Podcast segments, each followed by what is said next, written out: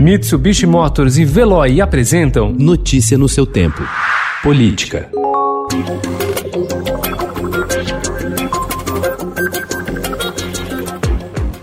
O procurador da República Deltan Dallagnol anunciou ontem a saída do comando da Força Tarefa da Operação Lava Jato em Curitiba. Os investigadores, sediados na capital paranaense, formam o grupo original da operação que levou à prisão e ao banco dos réus alguns dos mais poderosos nomes do executivo e do legislativo no país. Deltan estava à frente da Força Tarefa desde o início das investigações, em 2014, e alegou motivos pessoais para deixar a equipe. Eu estou agora saindo da Lava Jato e eu quero contar para você a razão disso. Depois de anos de dedicação intensa à Lava Jato, eu acredito que agora é hora de eu me dedicar, de modo especial, para minha família. Nos últimos tempos, enfrentou pressões, sofreu desgaste e teve uma queda de braço com o Procurador-Geral da República, Augusto Aras, ficando a um passo de perder o posto.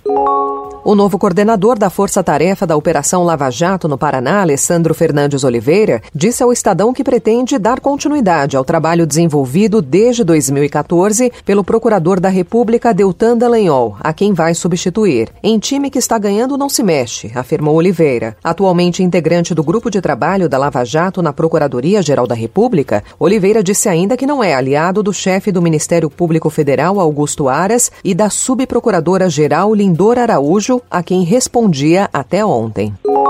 A Polícia Civil do Rio cumpriu ontem nove mandados de busca e apreensão contra funcionários da Prefeitura do Rio suspeitos de participar de um esquema para atrapalhar o trabalho de jornalistas e intimidar familiares de pacientes que reclamam de problemas nos atendimentos em hospitais na rede municipal. A prefeitura afirmou ao Estadão que mantinha perto das unidades de saúde pessoas encarregadas, segundo ela, de esclarecer a população e rebater mentiras que seriam ameaças à saúde.